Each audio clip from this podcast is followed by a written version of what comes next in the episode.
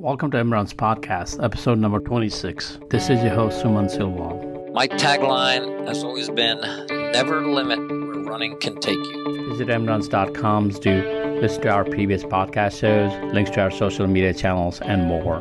I'd like to welcome Bart Yasso to Emruns Podcast. Bart, how are you doing today? I'm doing well, Suman. How are you? I'm doing great. How's your running going? You know, it's going all right. I'm getting out there a couple days a week, and that's really all I run. Actually, I'm up to running like 3 days a week, which is a lot for me, because for a long time I was only able to do 2 days a week because of my Lyme disease stuff. But lately I've been getting out there 3 days a week, having a lot of fun with it. So it's been awesome. Hopefully I can ratchet up a little bit and get to 4 days a week if my body allows it. And that would really make me happy. Talking about running, you've been running for a long time. Can you tell us about your running journey, how you started, and what Suman. Yeah, 40 years ago. I wish we had selfies 40 years ago, but we didn't have selfies 40 years ago, as you know. But if you would have seen me on that first run and cut off jeans and a Budweiser t-shirt and a beat up pair of kids, and I just tried to go out and run 1 mile without stopping, and I was able to make 1 mile. It just about killed me. But that started the journey.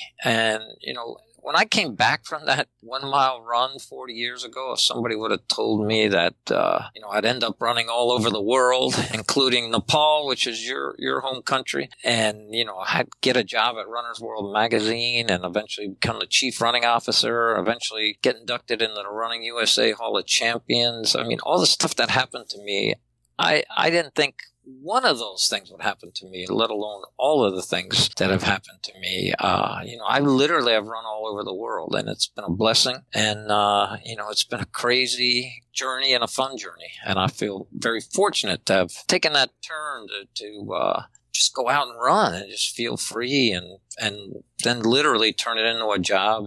And as I said, I literally have run all over the world, experiencing so many different cultures, meeting so many people, and just touring this world of ours, you know, really getting to see all the different cultures. It's really been fun.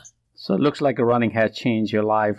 I actually, Suman, running saved my life in many ways, because I took a wrong turn on drugs and alcohol and thought that was the way to go, and that obviously wasn't the way to go. But so I use running not to replace the drugs and alcohol. I use running more. It just got me focused, and it just got me thinking of what I really wanted to accomplish in life. And one of the things I wanted to accomplish was to be good at a sport. And running, you know, seemed to fit that role for me. And then also, you know, I wanted to travel the world. And I never thought running would be that vehicle that would take me to Nepal and Antarctica and the Arctic Circle. And, you know, I can go on and on and on the places I was able to do races and run. And, it just didn't seem possible to me. But I used to think about it when I did those long runs, you know, when I really got into marathon running. You know, it'd be cool to get a job where I could, someone would pay me to actually travel around the world. And my dream came true. Hard to believe, but it really happened. So during this time, as you're trying to go from non-runner to runner, what were your struggles? Yeah, Suman, I didn't have to lose any weight. I was already the proper weight. And so I didn't have a lot of struggles. It's just a matter of building the endurance. So I slowly built up that, I wanted to do that marathon, that challenge of 26.2. So it's just a matter of, you know, building up slowly so I didn't get injured and learning more about this sport, learning from people I met and other marathon runners, which there weren't many around back 40 years ago. There's certainly not as many as there are today. But yeah, I just became a student of the sport and really studied it the best I could. And then just, like I say, I embraced it and really accepted the journey that it took me on. I didn't turn down any offers that I got to go travel, no matter how arduous the race or the location. I took them all on, and it's really been fun, including, you know, I did that Badwater race back in 1989, which was 146 miles in Death Valley in July and stuff like that. So I've been pretty lucky. 100 miles in the Himalaya, which you're very familiar with, but we were on the India side, in the area of Darjeeling, India. This beautiful section of the Himalaya. And as you know, running 100 miles in the Himalaya is not an easy task, but it's a beautiful place to run. Yeah, trekking itself is really hard. But yeah. Yeah, those trails are very runnable, and there are a lot of trails in the Himalaya, but it's rare to see, you know, real trail runners. But as you know, it's very common to see trekkers. Yeah, I saw last time when I was trekking Everest region, there's a couple of guys coming down the mountain running. I was like, man, that's some dangerous stuff they're doing. Yeah, that's hardcore. Yeah, I did run from Everest Base Camp down to Namche Bazaar, but I also ran up from Namche Bazaar up to base camp. It is, as you know, it's, you know, what people have never been to a remote area like Nepal don't understand is there are no roads. I mean, everything is, all commerce has moved on that trek. So as you're running along, you know, the big ox that are full of all the goods that people are trading, and they're moving from Tibet into Nepal and from Nepal over into Tibet. It's amazing. A big yak and oxen that are carrying the loads. And of course, all the Sherpas carrying large loads. But there aren't, as you know, there are no roads. It is literally, once you get above Lukla, everybody walks everywhere. You know, even getting to Lukla, you got to fly in, but... Yeah. I actually walked in from Jiri. We took the bus to Jiri and then walked into Lukla. But I also did fly into Lukla and out of Lukla once or twice, which is the scariest airport in the world, in my opinion. Yeah, that's Discovery Channel put it, one of the dangerous airport in the world. Yeah. It was after my visit to Nepal. Yeah, it's a crazy place to fly out of. But it's, you know, trekkers love it because it saves you a lot of time. To walk in from Jiri takes a couple days to get up to Lukla. So you do save some time. You can get up to the Everest region a lot faster by flying into Lukla. Or even take a helicopter ride further up, which a lot of people do, and go into Namche or even higher than Namche. Yeah, there's a lot of helicopters these days, so... Yeah, a little bit different than the old days. Talking about running. So now you are a lifelong student. Have you mastered the sports now? You know, I don't know if you ever master the sport of running. Things change all the time. You learn so much. Your body changes, you know, as you age and the amount of years you've been running. I always had that mindset that there's always things to learn. And I really... I'm a listener. I really... take a lot of feedback from people and listen to their journey. And so I think I'm always learning about this sport. You know, the beauty of running, Suman, is it's you against the clock. You know, obviously we know some really fast runners and they go on to win Chicago Marathon and Berlin Marathon and New York City Marathon. But as you know, 99.9% of the people are just happy to get to that finish line. And it's a personal challenge. So it really comes down to you racing against that clock. And the beauty of running, there are no shortcuts. You got to do the hard work, and there's a payoff when you cross that finish line. And that's what I love about running when I started doing it 40 years ago, that there are no shortcuts. There are no, you aren't judged by anybody but yourself. You have to do the hard work, and you get the payoff on race day if you're so accept the challenge and go out there and push yourself to limits you didn't think you could run that fast and or run that far. You know, taking on some of these longer races, but it's a beautiful thing about our sport. Running is different for everybody, and we runners come in different sizes and shapes, and that is true. And age, you know. Yeah, definitely. You know, there's still runners I meet out there, you know, running well into their 80s and running strong, and they look awesome. They have no atrophy in their muscles. Their posture is really good, and they're really strong. And they say they owe it all to running. And some of these people in their 80s and 90s run fast. I mean, it's mind-boggling. So it's something, you know, we can all strive to be doing this, whether it's 20 years from now for some of us or 50 years from now for some of us. But it's a sport you can do for life, and that's a lovely thing because you can't say that about a lot of sports. Definitely. I started late in my life running, so I'm celebrating my 10 years anniversary this season, so it's been a wonderful journey so far. Yeah, that's awesome, Suman. I think there's a lot of fast runners in Nepal, a lot of Nepalese that come out of the Sherpa region up at Everest, but they just don't know they're fast runners because they live at such a high elevation. But if they ever got down to low elevation and trained like a marathoner, I think there would be some fast Nepalese runners out there.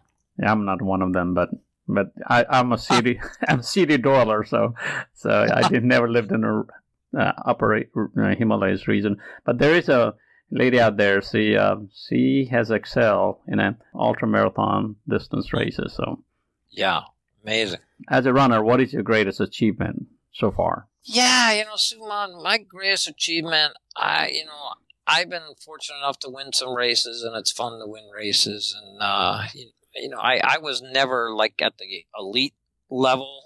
I was always what you'd call a good age group runner back in my day when I could run and able to train. But I gotta be honest, the greatest achievement is just being part of this running community and meeting the people that I meet on a weekly basis at events and find so many amazing stories. I love going out on the road at these events and finding these great stories and then bringing them back into the office at Runner's World, and then they end up on the pages of Runner's World or on our website or on our social media, wherever the story goes. But by far, that's the most fun accomplishment, is just engaging in this running community and bringing other people's stories to life. And it's pretty rewarding because there are some amazing people out there that overcome so many obstacles just to get to the starting line, let alone go out and finish the marathon or half marathon or whatever race they're doing. And to me, looking back on my career, that by far is the thing that stands out the most. Training itself is a difficult, and lining up for those marathons is not easy task. I tell people that we all get a finisher medal, but that finisher medal is not just for 26.2 journey. It's really the time we start training till that crossing the finishing line. Yeah, as you know, it's it is a long journey. It just doesn't. You're not born a marathon runner. You have to train and build up the endurance, and then take on the challenge that you want to do this and go out and challenge yourself, because it's a heck of a lot easier to sit back in a chair and watch TV and eat Doritos, but it's a lot more fun to go out and challenge yourself in a marathon. And I'll tell you, the running community inspires a lot of people to make that change, to suppress obesity in this country and to really get people motivated and start leading a healthy lifestyle. So talking about your lifelong running journey, looking back, is there anything you like to change as a runner? Yeah, for sure, Suman. If I could change anything, I wish I had the knowledge I have now when I first started 40 years ago, but that isn't going to happen. So I just try to learn from the mistakes I made and pass them on to other runners so they don't make those mistakes. And, I try to help runners the best I can, use all the resources I have here at Runner's World to try to help runners take their running to the next level. My tagline has always been, never limit where running can take you. Physically, emotionally, geographically, however you use this sport, just take it to the next level. And I challenge people on that all the time. And, I always tell people, when the gun goes off, we all take the same path to the finish line. There's a course set up, whether it's a 100-mile race or a 1-mile race. The course is set up. There's a start line, finish line. We all follow the same path. Difference in running is all the different ways people get to that starting line. If there's 5,000 people in a race, there's 5,000 different paths that people took to become a runner, to get to that starting line. And then the joy of it is we really are a pretty tight-knit community, and then we go out and celebrate and finish that race. And sometimes you meet people, you become friends for life. It's very special. Changing topic just a little bit, you have this method called Yasso 800. I have tried to follow several times. I don't always succeed, but it's really difficult. Yasso 800 is having a workout named after you. I always tell people, don't ever have a workout named after you, because all I see on Facebook and Twitter and Instagram is people cursing my name and all this kind of stuff. So it is kind of fun to see all this stuff. But it is a workout that I used to do many years ago, 10 times 800, 400-meter recovery. If I was trying to run a 240 marathon, I did my 800-meter repeats in 2 minutes and 40 seconds. So that was the correlation. The 800-meter repeat was the same time as my marathon, but Of course, the 800-meter repeat was in minutes and seconds versus the marathon time in hours and minutes. But you had to do 10 of them, 400-meter recovery, and I would do that workout about 6 or 7 times in the lead-up to the marathon. Not just one. I would go out there and at least 6 or 7 times, at least once a week, go out there and do 10 times 800 with a 400-meter recovery. And it just gave me that confidence that I was in that kind of shape to run that kind of time. And then you hope for a good weather day and go out and accomplish that goal. But Ambie Burfoot, a gentleman who won the Boston Marathon, and I'm longtime editor-in-chief and editor at Runner's World. He was the one that named him after me. He said, if we name these Yasso 800s to old, everyone will do them. And I thought he was a little crazy at the time, even though I know Ambie's a genius, literally a genius. Man, he was spot on, because that was 27 years ago, I believe the story was in Runner's World, and people are still doing Yasso 800s today. So it's kind of fun. It's kind of legacy for you, I guess. Yeah. It was one of those things that if my last name was Smith or Jones, it would have never happened. But Ambie said, you have an unusual last name. You're the only Yasso out there. We're going to name him. And God, Ambie was smart, because he was absolutely right. And I hear people do Yasso 800s all over the world as I go around and, be in the South Island of New Zealand in a little town. And these guys say, I'm heading out to do Yasso 800s. It's just like, can't be real. But it is real. But it is fun. I kid about it. People cursing my name, which really does go on. But it's kind of fun that they're out there cursing my name. You talk about never limiting your running. What does that mean to you? Yeah, so when I say never limit where running could take you, what I mean is I think it's so easy to get into running and you just say, okay, I finished a marathon. That's cool. Maybe I'll do one more. Or, I broke 5 hours. I'm happy with that. I really try to get people to take their running to the next level, whether that's run faster or run a marathon in all 50 states or a half marathon in all 50 states or do a race in all 7 continents, whatever that is, whatever you really think you want to get out of that sport. That's what I challenge people to do. And that's why I say never limit where running could take you, because I never thought the sport would, do as much for myself as it has over the years. I never thought it would be possible. So I think I was guilty of, I know I was guilty of limiting myself. I didn't think I could run as fast as I ended up running. I didn't think, I could make a living out of running. I didn't think running would take me all over the world, but it did. So once I got that out of my head early on that, I got to think differently, it really opened up doors for me. And, it's been a blessing, just going out there and taking it all in.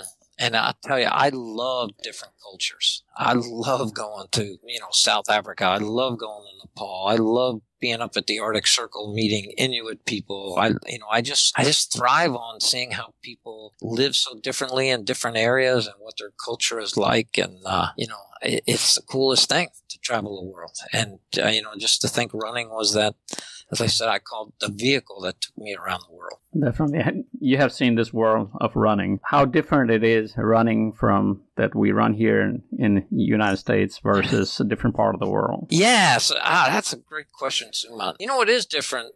Running, it's become part of the landscape in America and a lifestyle for so many people. But when you go to some of the impoverished countries like India and, places like that, a lot of people don't have the opportunity to run. But I find if they're given that opportunity that they can excel. And that's one of the things I really thrive on and love to do when I'm in these locations, is try to get people to have that opportunity to be a runner, whether it's just getting them in a pair of shoes or convincing them that they can run. And it's a really rewarding feeling when you go out there and, see change through running, where you can really, get someone fired up that's in an impoverished lifestyle and they take to running and kind of look back and realize they can do a lot more than they thought possible. It's fun to be part of that journey. I feel very fortunate to have encouraged or crossed paths with a lot of people and encourage them to take up running and try to help them the best I can to get them to go out there and run. And, I stay connected with them and hear their stories, and it's pretty rewarding. It's not so much personally rewarding. It's just fun to see that they're actually accomplishing something, and it's their words that tell me that you know, running has changed their life to the better. That's a fun feeling to physically witness something like that. Definitely. Even in a country like Nepal, when I visited last summer, I saw a lot more people running and outdoor. And also, there are a lot more races now, even in like Nepal and ultra races, marathons, you know, that I have not heard.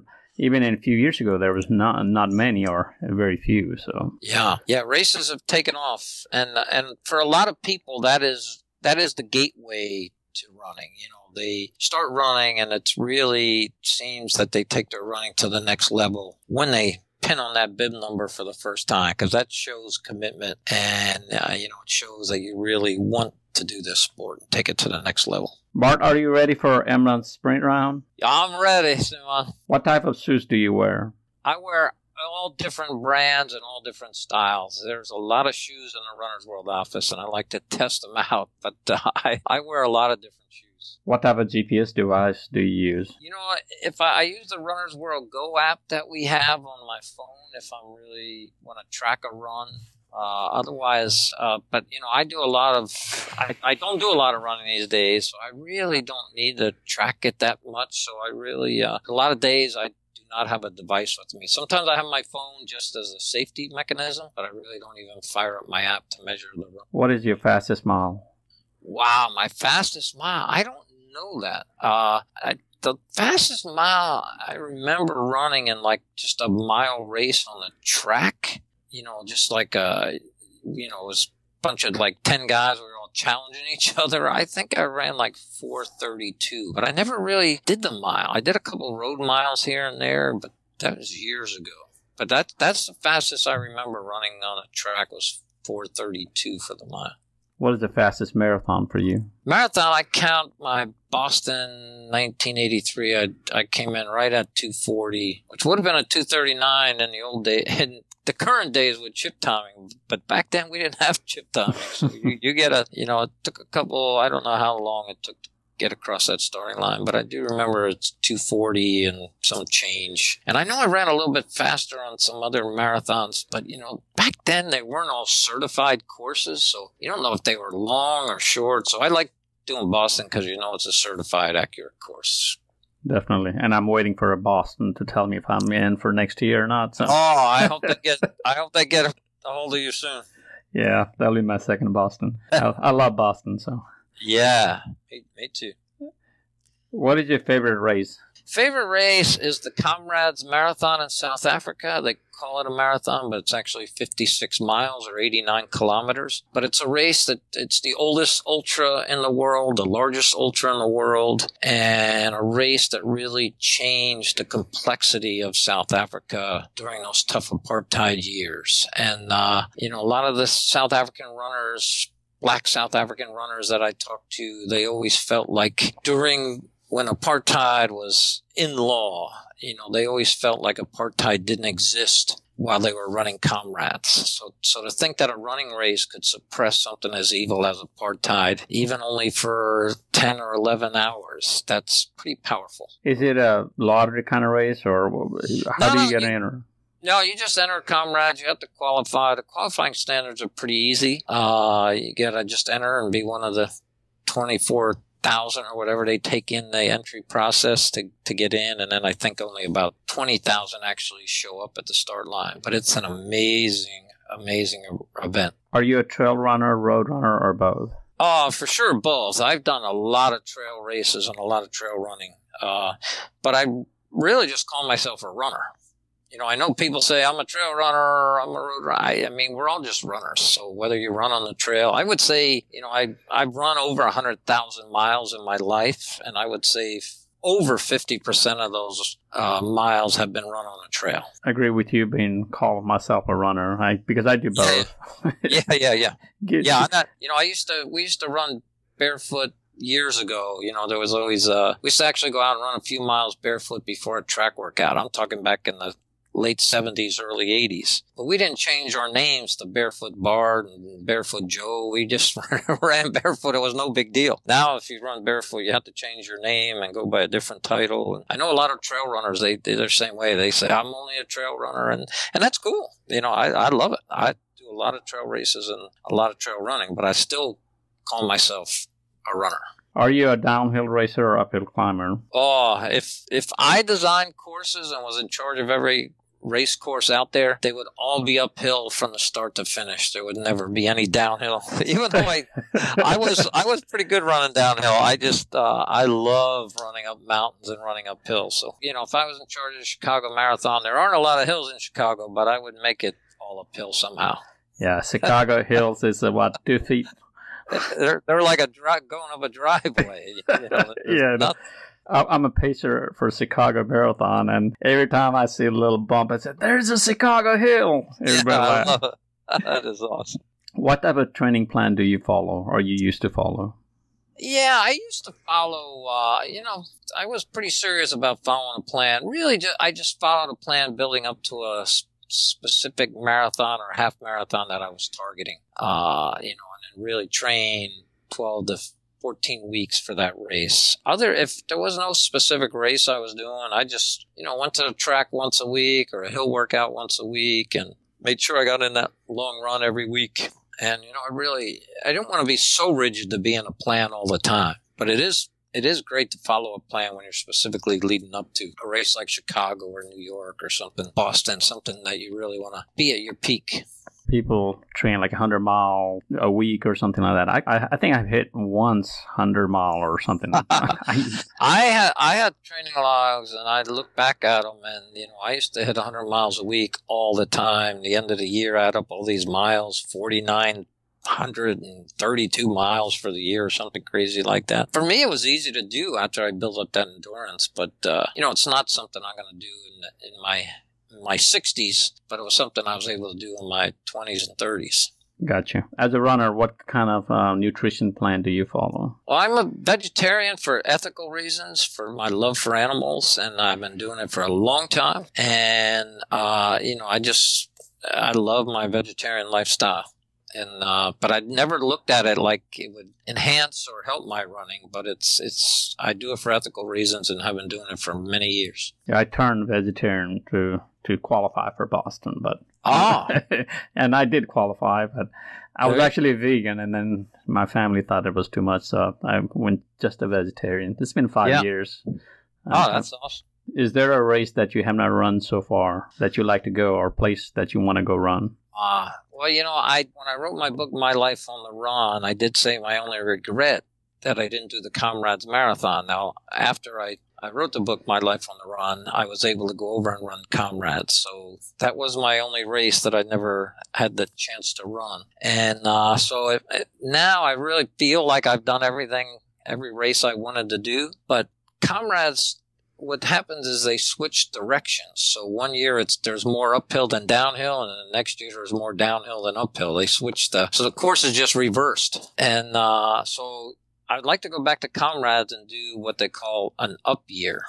So when I entered Comrades in 2010, it was supposed to be an up year, but they changed it to a down year because of the World Cup soccer. Because we were there, Comrades, we finished Comrades, and then 5 or 6 days later was going to be the first World Cup soccer game in South Africa. So the country was at a feverish pitch. They wanted to finish, I guess their idea was to finish in Durban because that's where some of the soccer matches were going to take place. So they thought there'd be a lot more hype. And so they just changed it to a down year. So I would like to go back to Comrades and do an up year. That would be the coolest thing.